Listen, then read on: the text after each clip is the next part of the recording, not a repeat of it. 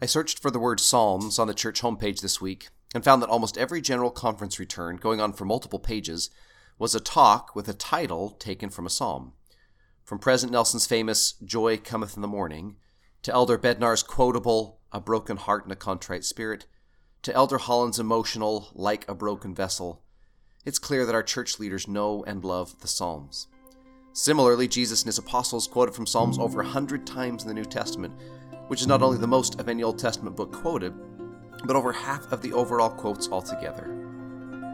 Over the next three weeks, we get to study the powerful truths and moving evocations in these collected words. And in this episode, we're providing some powerful tools to give you a fresh and faith fulfilling study. Welcome to the Scripture Study Project. We are your hosts, Krista and Zach Horton, and this is our podcast where we study Scripture with you. Our goal each week is to help you discover new or renewed excitement for God and His Word, invest your heart and personal life into your study, and connect with others as you teach and learn together. Hey, friends, welcome back to this week's episode of the Scripture Study Project. I am back again. Zach, thanks for covering. Man, I just, we just can't quite recover this summer.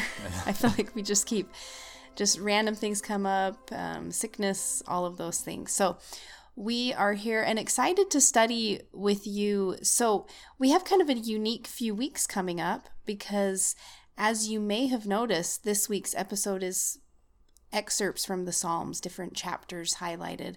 But of course, even Preach My Gospel says, you know, feel free to come follow me.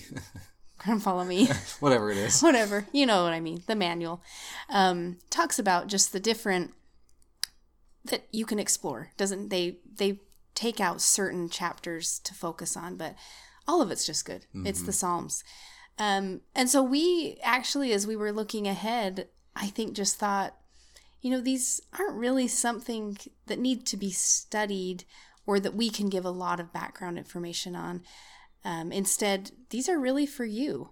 So we are going to do a an overview and give you some insights that we think might be helpful for you over honestly over the next three weeks. The next three weeks we are studying in the book of psalms which is really kind of cool. I think mm-hmm. it will give us a chance to slow down our study. It's a lot easier to digest. There's not a lot of background. We're going to give you some tools that we think might help you this week as you study. Um, but maybe what you'll find isn't what we're going to say, but what you will find in these beautiful Psalms. Yeah. It's interesting because the Psalms are a unique book of scripture for a lot of reasons. But one of them is um, all scripture was written to eventually be read or heard and understood. But the book of Psalms was written to be used. These were written for a specific purpose, and over Israel's history, they used these in worship services. Uh, Jesus quoted Psalms more than any other book of, of Scripture. And so it's obvious that these were very commonly known, and they were meant to be that way.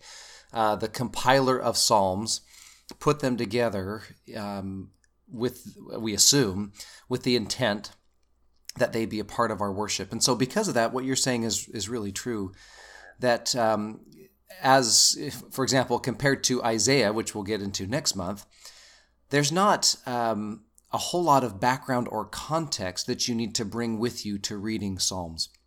It's a very uh, easy on the surface to read book of Scripture. And that means that our role in, as we have always had in this podcast, which is to help you have a great study, not to necessarily give you our highlights, but to let you find the meaningful things for yourself. It means our role uh, is really minimized because uh, the Psalms were written for you to be able to dive right in and so easily understand and, and digest. As I started reading through this week and I was doing a little listening along with my reading, and I just thought, this is fun. There's been so much heaviness in the Bible. There's a lot of complicated stories and a lot of characters.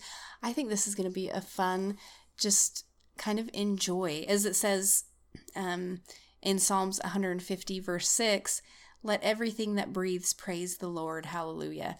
I just I just thought let us just have fun with this and help it enrich our study, enrich our worship. These are the few different authors, many different authors of these Psalms, um, are people that loved God and wanted to praise Him in these unique and different ways. And I think it can just be kind of a light, um, fun way to renew your own worship. So, with that, um, first, we want to give you a brief uh, overview of the layout of Psalms because I think that's helpful. And then we want to look at three specific kinds of Psalms. Because, as I mentioned, Psalms are meant to be used, but they're meant to be used in at least three different ways. And identifying those different types of Psalms, I think, helps you to diversify your study.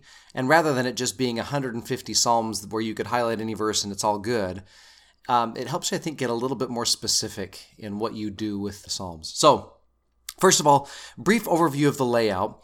Um, we know some of the authors of some of the Psalms. You know, some of them are mentioned right at the beginning, a Psalm of David.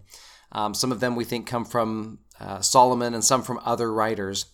But David didn't compile the book of Psalms. And so this was composed probably later on. In fact, most most Bible scholars believe the Psalms were compiled during the period of exile. So we've been reading about you know the Persian uh, conquering Assyria, Babylon, then Persia, and the Jews are in exile. And then, if you remember, um, with Ezra and Nehemiah, they get to go back and rebuild the temple. Somewhere in there, these Psalms were were compiled to do a couple of different things: help Israel remember their past to help them to reshape their present, and then to help them look forward at what's coming in the future. And so the compiler of Psalms um, organized them in five distinct blocks, probably corresponding to the five books of Moses. And so the first book, or the first collection of Psalms, is Psalm 1 through 41. And uh, like the book of Genesis, which is about the beginning of blessings, a fall from those blessings, and then a redemption through Joseph at the end of the book of Genesis. These Psalms are about blessings, fall, and redemption. And you know that you've gotten to the end of a book because they end with what's called the doxology. So this is Psalm 41:13. Blessed be the Lord God of Israel from everlasting and to everlasting. Amen and amen. That's the end of the first book, the first collection. The second collection, Psalms 42 through 72, correspond with the book of Exodus. And just like Exodus is about uh, ruin and then rescue from that ruin, that's what these book, uh, what this second book of Psalms is all about. The third book uh, is Psalm 73 through 89, corresponding with the book of Leviticus, which is focused on the tabernacle these psalms focus predominantly on sanctuary and worship in the temple. Again, if this is in the exile period, they're either reconstructing the temple or they have just reconstructed it, Zerubbabel's temple. And so these psalms might have been used in connection with temple worship. The fourth group of psalms, from 90 to 106, correspond with the book of Numbers, which was all about, if you remember, Israel's interactions with the surrounding people in the promised land. And so this group of Psalms is about God's relationship, God's kingdom in relationship to other kingdoms. And then last but not least, Psalms 107, uh, 107 through 150, corresponding to the book of Deuteronomy, which was God's law, the reiteration of God's law. These Psalms are about God's word and law. And so that overview, I think, is helpful, though I think it's more helpful to understand the different kinds of Psalms that are woven throughout all of those books. I also think that information is really helpful and some of the stuff that is in Come Follow Me or if if you go to the Bible dictionary about Psalms, there's a lot of cool information about Hebrew pro- poetry and some of the things that I think can enrich your study, which we're going to talk about some more about that that artsy side of of the Psalms. But I think as you learn even just a little bit, I just did a really light overview reading of some of that, and I found it really fun as I started my study of Psalms to just have a little bit of background on what some of this means. So hopefully those things will help you get started. So the three ways to read Psalms, the three different kinds of Psalms, and there's lots of different kinds. Depending on which list you look at, there are up to 12 different types of psalms and subtypes and categories and the organization and the, the literary approach to psalms has been debated by scholars probably for centuries But there's at least three major types of psalms. And what we're going to do is give you a type of that, uh, the, the title or the kind of psalm, and then provide at least a few examples that we found in preparation for you going, of course, finding your own that will be much more meaningful to you. So, the first type of psalm is, uh, as the word psalm means, a, a song. It's something that's meant to be sung, and it's deliberately meant to convey either lament, thanksgiving, or sometimes those songs convey personal history. They tell a story of where Israel was and where Israel is now and where it will yet be. And so the first type of psalm is a song. And don't you think? I guess it kind of gives it away in some of the the chapter headings and things, but some of them you just can almost feel the song being sung um, and maybe corresponds with you might even recognize some of the words from songs that we sing and hymns that we sing today but also that you can kind of feel that rhythm of a lot of them coming through. Well i'm just looking at your bible here. The king james doesn't do this in its formatting but most other translations do where they will uh, set this with the psalms. They will any kind of poetry in the bible they will they will set in a different uh, paragraph format and it'll look more poetic so that you can kind of see some of the structure to the psalm. So if you do have another copy of the Bible, another translation, it's sometimes helpful just to see how it's organized because that helps you picture a little bit more of the, the poetic nature of these psalms.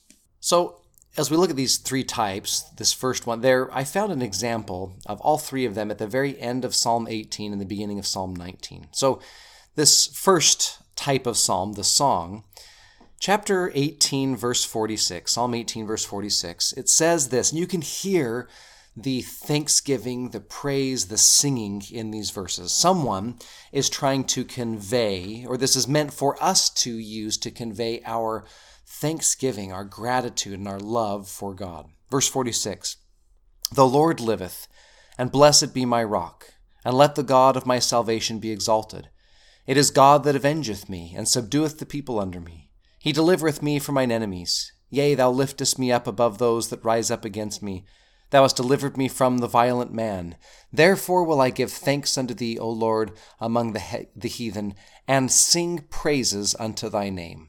Great deliverance giveth he to his king, and showeth mercy to his anointed, to David, and to his seed for evermore. So there's an example of a psalm, a song that's meant to convey gratitude for the things God has done. That He's lifted me up, and that He's helped me to conquer those enemies, maybe not people, but certain problems that we face in our lives. God has helped me to overcome those. You know, and as I'm looking, we have a few different things that we're going to focus on, three different ways to read the Psalms. And I'm thinking, okay, mine kind of fits into a few of these categories that we're going to get to, which will probably be the case for many of these. This doesn't need to be a hard, fast line of the different types mm. of ways to read it. It's not this or that. Sometimes it's this and that, yes, or sometimes it's all it's all three. all of them at once, right? Um, so mine, my song that I'm going to focus on to express those feelings comes from Psalms three, um, verse three and four. But you, Lord, are a shield around me my glory and the one who lifts up my head. I cry aloud to the Lord, and he answers me from his holy mountain. I love that. And as I'm, I'm thinking, I almost think it could be a hymn that we probably have, or um, that maybe I could sing on my own sometime. But it, I just love the way that it conveys so many different elements of um, that idea of that protection that that we feel from God and that he lifts us up and that I cry to him and he's there to answer me. It's kind of an all encompassing song. Um, and as it looks, like Zach said, I'm reading from a Christian Standard Bible, and it does have it even kind of separated out like a little poem or a song, which I find, I just find those, um, those, that idea of that shield the glory and the one who lifts me up is just really beautiful. This is one case where I actually like the King James translation better because in there it's oh, you should read he's yours. well it calls God the lifter up of my head. Not mm. just that he does lift up my head, but he is a lifter up of heads, which is maybe bad English, but I like the description of God's personality rather than just God's action. That's interesting because I was listening to the Psalms on from King James on my phone while I was reading through, and I mm. thought the same. But that's what the beauty of King King James is that that it is that more poetic, more mm-hmm. old language. So maybe that would be another fun thing to add into your study over the next few weeks is comparing because usually I'm a fan of the other translations, but in this case I think I'm with you that there was a, a few of those that I noticed that I like the King James version better for. So that first type of psalm, the song is meant to be sung. The next type of psalm is meant to be seen. This is the artistic form of psalm. And whereas the first one is meant to express something that you feel, lament or thanksgiving, or to narrate your history, the second type of art, or the second type of psalm, is to help you see something that you need in your life. Uh, wisdom, God's wisdom, God's law, or maybe even a prophetic description of what's coming in the future or a prophetic description of the coming Messiah. So the first one is to sing a song. The second type of psalm is to see a kind of art. And these, this imagery is all over in the Psalms. So back to Psalm, this Psalm 18 was the first example. At the beginning of Psalm 19, listen to the, or rather than listen, picture the art, picture the image that uh, the psalmist is trying to portray here. Verse 1 The heavens declare the glory of God, and the firmament showeth his handiwork. You're meant to pause there and to picture the sky and to look at that sky and inside marvel that something so grand and amazing can even exist, and then to attribute that to God. Another image in that same block, uh, verse 5 He is a bridegroom coming out of his chamber. And that Jesus draws upon that image, of course, when he tells the parable of the bridegroom. But again, you're meant to see this picture of this celebration and this bridegroom coming in this joyous race to meet his bride, which is a beautiful image of God. He is the creator of everything, the, the person that, that painted the skies and the heavens. And yet, when it comes to his relationship with you, he is like a bridegroom racing to meet the bride. Uh, so the King of Heaven is giddy almost to be with and see you. And I love that image. And it's so beautifully painted here in the psalm that it helps me to see God in a different way or feel about him maybe something different than I would if I just read a description. I think this might be my favorite one of all of them that idea of just really sitting and enjoying and seeing the things that come to your mind as you listen to um, these people expressing just such joy and such rich imagery that we get to hear in these psalms. And i should have been a little bit more creative with with this one but i'm actually starting in the very um, first psalms for for my um, one. And maybe it was just because i started and was just captured by this. Um, so it says how happy is the one who does not walk in the advice of the wicked or stand in the pathway with sinners or sit in the company of mockers Instead, his delight is in the Lord's instructions, and he meditates on it day and night. He is like a tree planted beside flowing streams that bears its fruit in its season, and whose leaf does not wither, whatever he does prospers. Um, and I think the the part that caught me, I think the what I saw in my mind's eye was um, someone just standing firm, a tree in this with all of this water flowing around it, the stream flowing beside it, but that someone that can stand in their place, immovable, um, because they're listening to God, they're rooted in who He is and what He wants. And then the other side of that is what I mentioned before about for me learning just for the first time or paying attention to this for the first time was learning a little bit about Hebrew poetry that they often use this parallelism that you'll see often that I noticed often after I learned what it was in Psalms that they'll use contrasting views um, just to enhance their poetry. And I think this is a often used tool in poetry. Um, but you'll notice starting in chapter 4 that it says the wicked are not like this here is what they do um, and so that that oppos- opposition of here's what you can feel and here's what you can be a part of. You can be rooted in this. You can stand um, beside the flowing stream and bear that fruit, which I just, I love that. Um, and I think that just makes it a little bit richer. So that's another thing you could look for. Um, not only to help you envision, but I also think just a different way to read read the Psalms as a poetic form.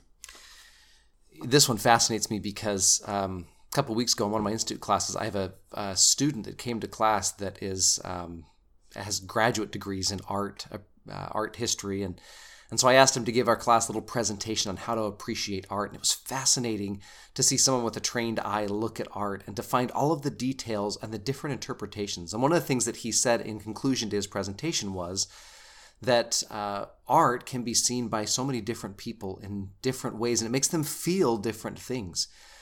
And uh, it's interesting because I was looking at those same verses, Krista, that you looked at, and I, I loved them as well, but they portrayed something different to me. Um, when I looked at those and saw verse 2 in chapter 1, his delight is in the law of the Lord. And then verse 3, he shall be like a tree planted by the rivers of water that bringeth forth his fruit in his season, and his leaf shall not wither, and whatever he does shall prosper. I saw a symbol of Christ there. And it connected me to Psalm 23, a very well known artistic kind of psalm which is verse 1 The Lord is my shepherd, I shall not want. He maketh me to lie down in green pastures, He leadeth me beside the still waters. And so I love the imagery there, whether it's something describing you and it helps you to see yourself in a different way. I am the tree by these waters. Or it helps you see God or the Lord in a different way. Uh, I think that's the the beauty and the depth of the Psalms is they can see help you see you or Him and maybe your relationship in a completely different way. And it really is fun because that's what I first pictured was that. I pictured this very constant, this someone who is there for us like like the Lord would be. And then as I read, I thought, no, I think this is actually talking about me. And I was really envisioning as you might know by now from me is that I am no artist, I'm no poet, but I liked I appreciate art and poetry and I'm learning about it. Um, but I was picturing what would I like what would a what would a piece of art look like if I were to mm. put this onto a canvas or put this onto a piece of paper and how would I draw it? And anyway, I was it was fun to kind of envision that of how I would do it, but I think it's both right. I yeah. think that and I think that's what's kind of beautiful about it. So even these things that we're saying, it's not like there's one answer to any of those. The third type of psalm is a psalm uh, of worship. Fancy word here is liturgy which is formalized worship. Whereas the first one is about singing, and the second one is about seeing, this third one is about signifying to God something you are committing to do. It's a way to show Him your praise, your confidence, or to commit to Him your life and its and its history and its story. And so, uh, back in Psalm 19, uh, verse 8, the statutes of the Lord are right, rejoicing the heart. The commandment of the Lord is pure, enlightening the eyes. The fear of the Lord is clean, enduring forever. The judgments of the Lord are true and righteous altogether. And then, verse 14, here's the commitment. Because of all of that, let the words of my mouth and the meditation of my heart be acceptable in thy sight, O Lord, my strength and my redeemer. This is someone talking to God and committing to do something different, something that's going to, as it said in verse 7, convert the soul. And so, this third type of psalm is uh, a, a, commitment. It's a, a worship where I am giving something to God my action, my will, my desire, whether it's through prayer or through th- something that's said or signified. This type of psalm helps us to give something, consecrate something to the Lord. So, my thought for this one comes from Psalm 32. How joyful is the one whose transgression is forgiven, whose sin is covered. How joyful is a person whom the Lord does not charge with iniquity, and in whose spirit is no deceit. I like this idea of this um, joyful worship. And I think that's why this one stood out to me is I think if there's there's a few, there's probably many, but um, the idea of forgiveness I think can feel so freeing. I I I really identify with this joyful feeling when it comes to that because I think that feeling that feeling of forgiveness, um, experiencing that is a very joyful feeling. And there's many of those types of feelings that happen um, with God and with Jesus Christ as we're experiencing all the miracles that they can help us experience in our lives. But I think for me, the thing that I'd like to add to my worship or that I want to learn from this is just remembering to have a little bit more joy in my worship of who God is.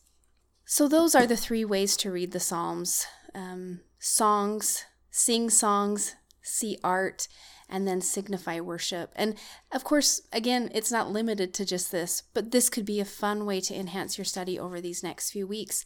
Um, because I don't know if we actually said this at the beginning, but we're contemplating not even doing um, episodes over the next couple weeks as we're studying in Psalms because. I think we all can just experience and have fun with it. And hope, hopefully, that these things that we've shared will help you a little bit in that. And obviously, I think the was mine the last verse we shared was 32 mm-hmm. so we obviously have not made our way fully through i actually did study a little more than that but um, there's just so much good stuff in all of it so i think we'll be sharing and um, it's hard to say like wait if, what if we do think of something we want to say but maybe we'll be back but if we don't if you don't hear from us um, you'll know why you can come back to this if you need something to remind you of of how to appreciate the psalms a little more I want to close by reading Psalm 40, so a little bit later oh, on. There we go, good. but in this, again, th- all three different kinds of psalm are encapsulated in this psalm, and it's one of my favorite. I think it's beautiful. I waited patiently for the Lord, and he inclined unto me and heard my cry. He brought me up also out of a horrible pit, and out of the miry clay, and set my feet upon a rock, and established my goings. There's the artistic part, the imagery. He hath put a new song into my mouth, even praise unto our God. Many shall see it and fear and shall trust in the Lord. Blessed is the man that maketh the Lord his trust, and respecteth not the proud, nor such as turn aside to lies. Many, O Lord my God, are thy wonderful works, which thou hast done, and thy thoughts which are to usward. They cannot be reckoned up in order unto thee. If I would declare and speak of them, they are more than can be numbered. Sacrifice and offering thou didst not desire.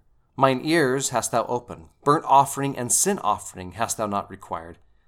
Then said I, Lo, I come. In the volume of the book it is written of me. And then here comes the commitment. I delight to do thy will, O my God. Yea, thy law is within my heart. As you study over the next couple of weeks, we hope that you find psalms that help you to sing and declare to God your thanksgiving, sometimes your lament and your praise. We hope that you see art and that you learn things, gain wisdom and law, and maybe even some prophetic descriptions of the Lord. And we hope that you read things that signify, that help you to signify your worship, to commit to God your praise, your confidence, and your life. Good luck in your study. Thank you for being with us this episode, and we'll see you next episode.